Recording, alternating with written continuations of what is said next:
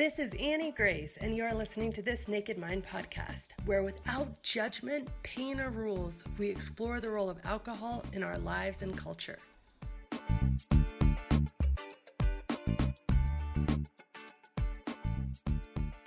This episode is sponsored by The Path, the coach guided membership designed to help you make alcohol small and irrelevant in your life by removing your true desire to grab that next drink.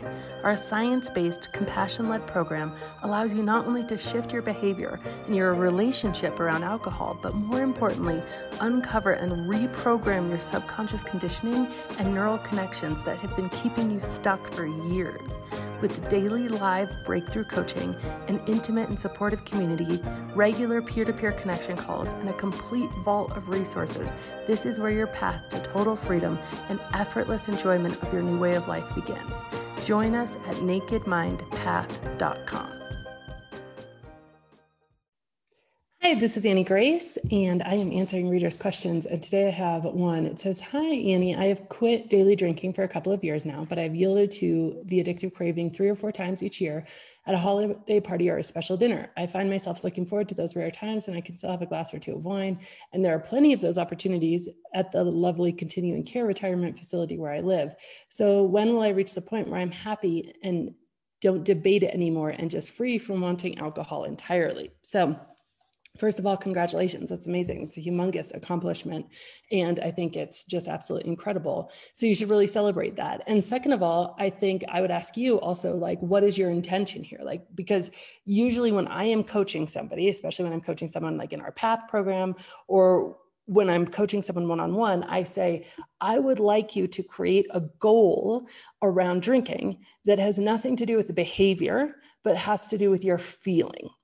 And why I do this is because so often people change the behavior, but they don't change how they feel. I was so long stuck in this place where I could stop drinking for periods of time or I could control my drinking.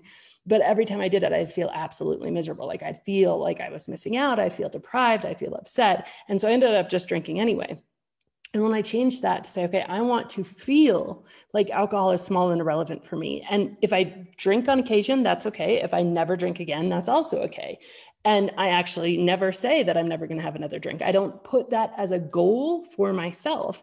What I have said for years now is I drink as much as I want whenever I want. And I just haven't actually wanted to have a drink in almost seven years now. And so that narrative for me is freedom that narrative for me makes alcohol small and irrelevant when i was trying to take breaks before you know i really went through the process that i take people through that we now call the path or this naked mind before i did that before i went through that process i was at a place where yes i could take breaks and my behavior had changed. I wasn't actually drinking, but I was feeling upset and deprived. And so I wanted more than that. I didn't want that. I and I I really thought for so many years that those were the only two options, right? I thought that either I was going to have to not be drinking and feeling upset, feeling deprived, feeling like I was missing out, feeling miserable, or I was going to just be doing what I was always doing and drinking uh, you know, as much as I wanted, and then feeling all the regret and hungover and shame and blame and all of those sorts of things. And I thought these were the only two options, but there is definitely a third option.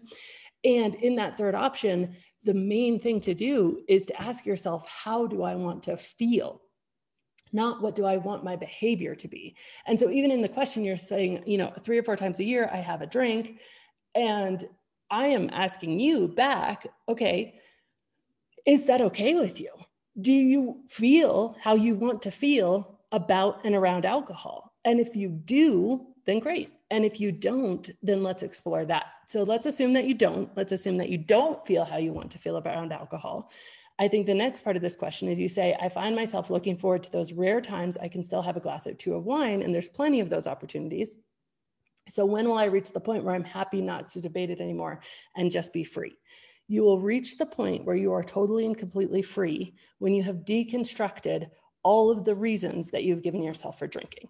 And so we do not, as human beings, do things intentionally that we don't think will provide a benefit. And I'm, I'm even talking about things that we think are incredibly selfless acts, right? Like giving away money or something. We still believe it will provide some sort of benefit to ourselves. Like we are literally a self. So to think that we can't live uh, without thinking about the benefit, whatever our actions will will provide for us, is is just kind of um, it doesn't really even make sense. And so you have to know that when you are doing something, especially if it's something that part of your mind doesn't really want to be doing, and it sounds like part of your mind doesn't really want to be having that drink a few times a year, you are doing it because you think it provides a benefit.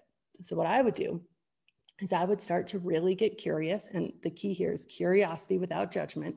Get really curious about, okay, what benefit do I think that alcohol is providing for me? And since you're saying you do it at, at holiday parties or special dinners, I think it's probably something along the lines of, you know, camaraderie or feeling part of the group or celebration.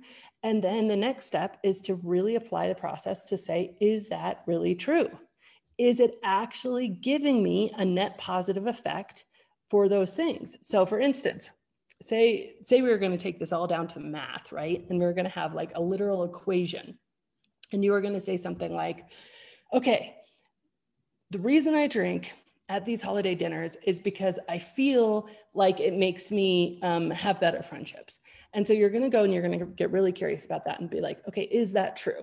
And you're going to have a positive and a negative and say is it true? Do I actually connect better with people? And you could experiment. You could go to one holiday dinner where you're not drinking, but by the way, not upset about it. You're just really looking at it as, as an experiment. You're really curious about it. And then you could go to one holiday dinner when you are drinking. And then you could ask people, did I connect with you better or not? Or you could just do your own internal investigation and be like, huh, okay, well, I might have connected with people, but I don't really remember it. It's kind of fuzzy okay, well, where does that go? Positive or negative? And then you say, well, the point of connection is to remember it and feel connected even the next day. So maybe that's a negative. Maybe it doesn't help. Or maybe you say, okay, but definitely helps loosen my tongue. I can talk much more freely when I'm at these things. And then if you say, okay, that might be true, maybe I can talk much more freely. Okay, what is the result of that? Is talking more freely something that actually helps me build better friendships? Or am i a better friend when i'm listening and when i'm really engaged in somebody else's story? You know and only you can decide those sorts of things. But if at the end of the day you say like in my experience whenever i've done this and whenever i've dug deep and asked myself all these questions i have not been able to find a net positive benefit that alcohol provides for me personally in my life. Every single thing i'm like well you know, it might loosen my tongue, but it's at the cost of me saying really stupid things that I really regret the next day. You know, well, it might make me a little less inhibited in the bedroom, but it's at the cost of all my physical experiences because it totally dulls my senses, you know. And so I have this kind of netting out of like, oh, geez, like net, it's it's not really. And so that's kind of a mathematical way to look at it. But the key is to get really curious because you wouldn't just be doing it a few times a year if you didn't believe there was a benefit. And in my experience, I have not found a reason to drink alcohol. And that is the freedom. So you say at the end, when will I reach the point where I'm happy to not debate it anymore and just be free from wanting it entirely? You'll reach that point when you do the work and you don't find a reason to want it or desire it anymore and you don't find any benefit.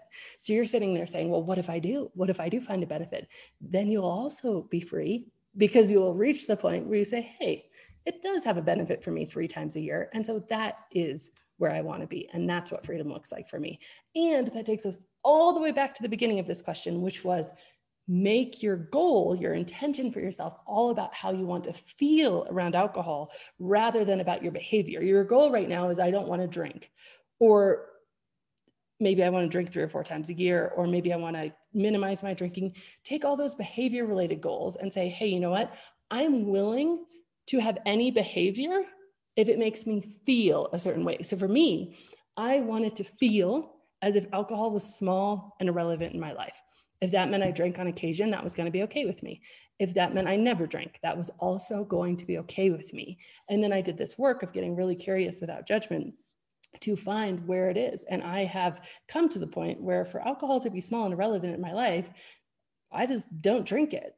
And that is what freedom feels like for me. And uh, so, anyway, I hope that helps.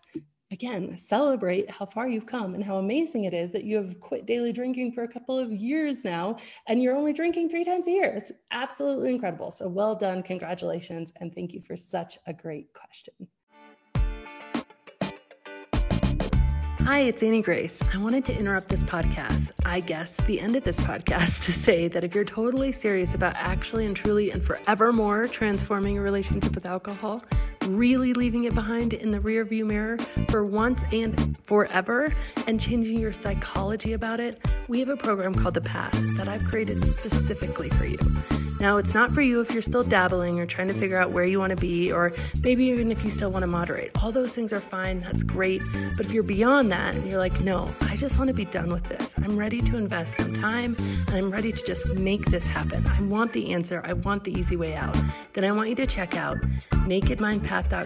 and join us in the path where you receive coach guided and community support so that you can truly make this lasting change that you want in your life. And as always, Rate, review, and subscribe to this podcast as it truly helps the message reach somebody who might need to hear it today.